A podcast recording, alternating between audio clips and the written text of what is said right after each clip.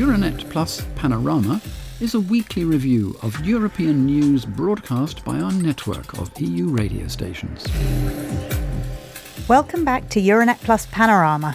This week, we look at the situation in Moldova, where the possibility of a Kremlin orchestrated coup cannot be ruled out. We examine the Russian threat, internal destabilizing factors, and the country's EU accession prospects. Tension is mounting in Moldova and the surrounding region as Moscow's interest and activity in the country appear to be growing. Moldovan intelligence, which works hand in hand with Ukraine, has found evidence of Russian interference activities in Moldova.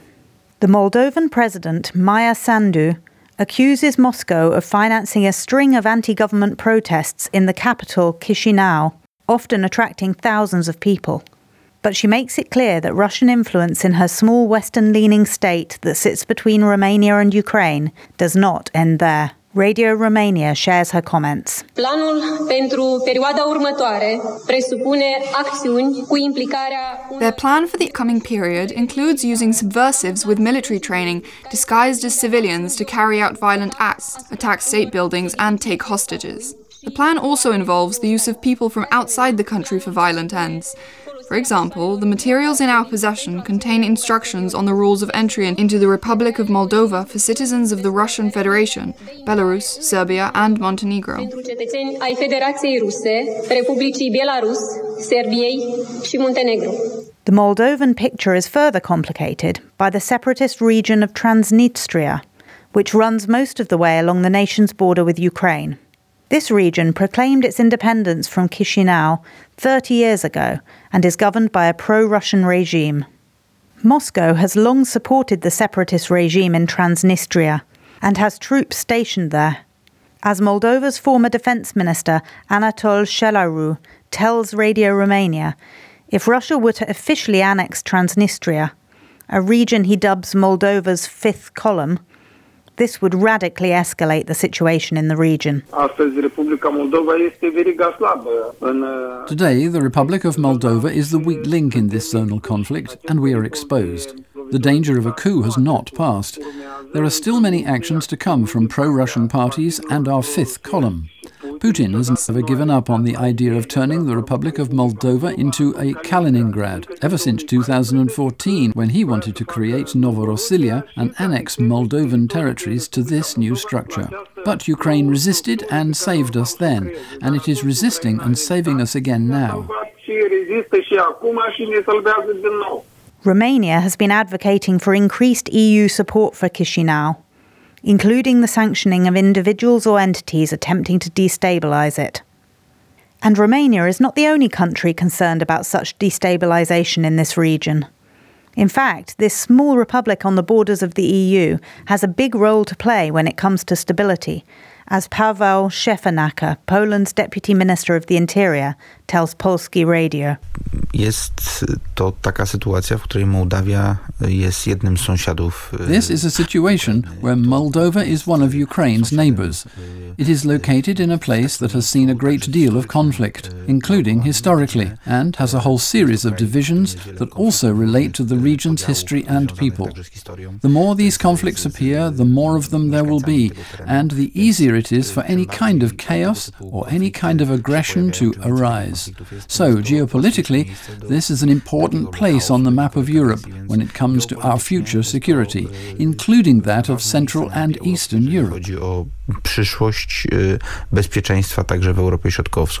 In an interview for BNR, Lithuanian political scientist Nerijus Maliukevicius explains that although his own country's strong support for Ukraine is underpinned by what it sees as a threat to its own existence, it is far from the only country at risk. Basically, we have now a political neighbor that is actively biting off pieces, chunks of territory from other country. And uh, in in case we do not deter uh, him from that, the next piece or, or chunk of territory can be not just Baltic states, or it can be there are issues in Moldova and Romania being uh, dragged into this, and, and and so on. It's a common challenge. And uh, it's a pity that in some countries that feel somehow old sentiments, Slavic sentiments, and, so on with Russia, this is considered to be not their problem or considered to be just a Ukrainian problem, like, I don't know, uh, Orban tries to, to portray it. It's our common problem. But Indrek Kannik, director of Estonian foreign policy think tank, the International Centre for Defence and Security, tells Kuku Radio why he believes Russia has its eyes specifically on Moldova at the moment and what its chances are. Venemaale oleks Moldovat praegusel hetkel vaja eelkõige selleks, et Ukrainale teisest suunast Right now, Russia needs Moldova primarily to put additional pressure on Ukraine on another front, in the Odessa region, because the Black Sea Fleet can no longer do this. If they get too close to Odessa, the ships are simply fired upon. They're looking for another way to get there. I think that their real chances of turning Moldova through military or special service action are almost non-existent. But this is not to say that Moldova's next elections will not bring about another coup d'etat, as has happened several times before. If the economy is doing badly, the electorate will vote largely on the economic situation. This country, one of the poorest in Europe, is certainly in a dire economic situation, with sky high inflation and an almost complete reliance on Russian energy supplies. French Euranet Plus member station Euradio secured an exclusive interview with Moldova's former Prime Minister, Natalia Gavrilitsa, just one day before she stood down on the 10th of February. She gave a succinct account of the social and economic challenges facing her country. It's helpful for everyone to understand that we are facing many of the same problems that other European countries are facing, but both the magnitude of the impact is much greater and the ability of the country to support vulnerable groups is much lower because Moldova is a poor country. So, for example, the tariffs for gas has increased seven times since the second half of 2021 and the tariffs for electricity increased threefold.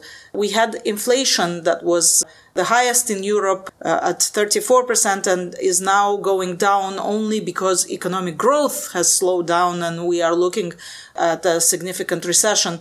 So yes, with the support of our partners and with the budget support that we have received, we were able to introduce a targeted energy vulnerability fund to support uh, families in paying their utility bills.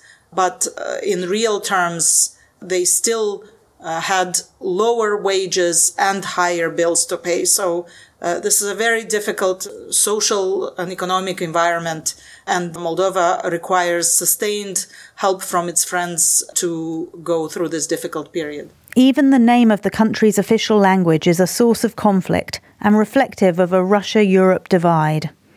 For many decades, the Soviets waged a propaganda campaign in Moldova persuading citizens that their language was entirely distinct from the Romanian spoken in Romania and should therefore be called Moldovan and written in the Cyrillic alphabet. As part of the independence movement, the language reverted to Latin script in the late 1980s, but its name remains a bone of contention. S Radio reports that more than 100 people have taken to the streets in Chisinau over the last week to protest against a bill that will finally see the official name of Moldova's language change back to Romanian. After years of limbo, and fairly unexpectedly, Moldova was granted EU candidate country status in June 2022, at the same time as Ukraine. Following the resignation of Natalia Gavrilitsa a month ago, the Moldovan parliament has elected former presidential advisor Dorin Recean as the country's new prime minister. There are tumultuous times ahead for Recean, with the question foremost in spectators' minds whether he will be able to maintain the country's pro European course or if the Russian backed anti government protests will prevail.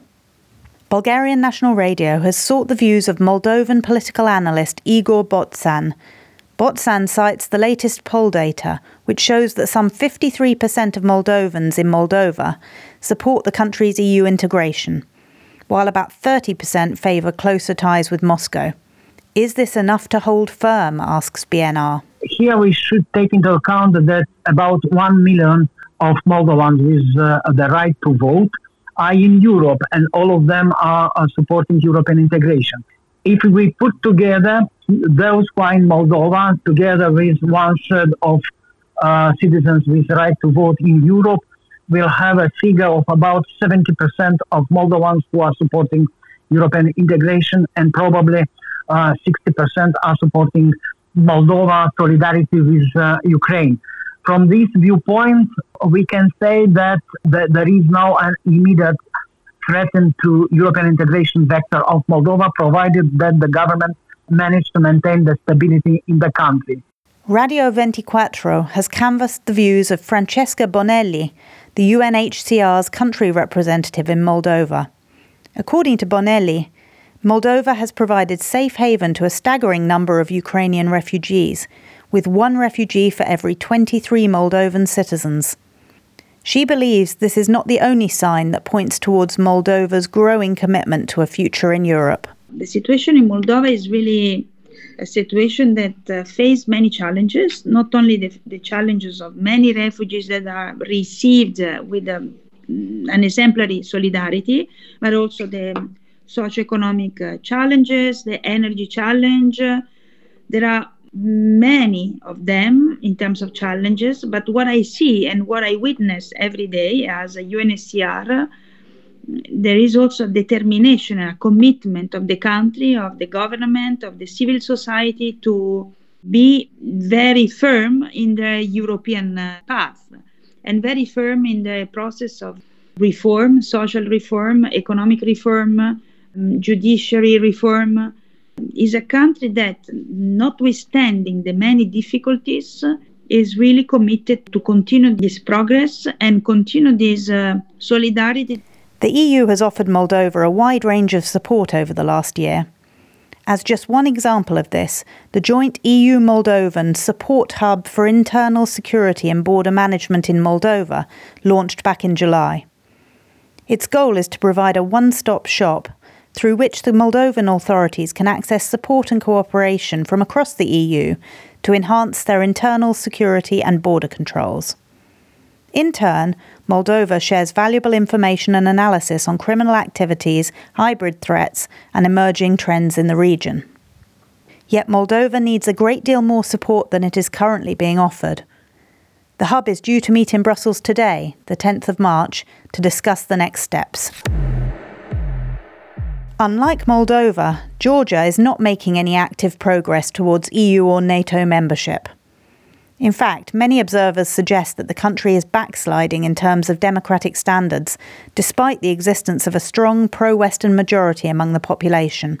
What we are seeing, explains Batu Kutelia, Georgia's former ambassador to the US, is a form of systemic political corruption that influences government policy in a direction that does not necessarily reflect citizens' wishes. Kutelia is speaking to our colleagues at Latvia's radio. That's a unique problem that neither we nor our Western partners encountered before. That type of degree of the uh, state capture, when on one hand you have pro Western majority, strongly pro Western, supporting NATO and EU integration, but you have uh, ones who capture the power and uh, maintain this power through their kleptocratic connection to the Russian financial, political, or whatever system, criminal system. However, it seems that Georgians have succeeded in making their voices heard.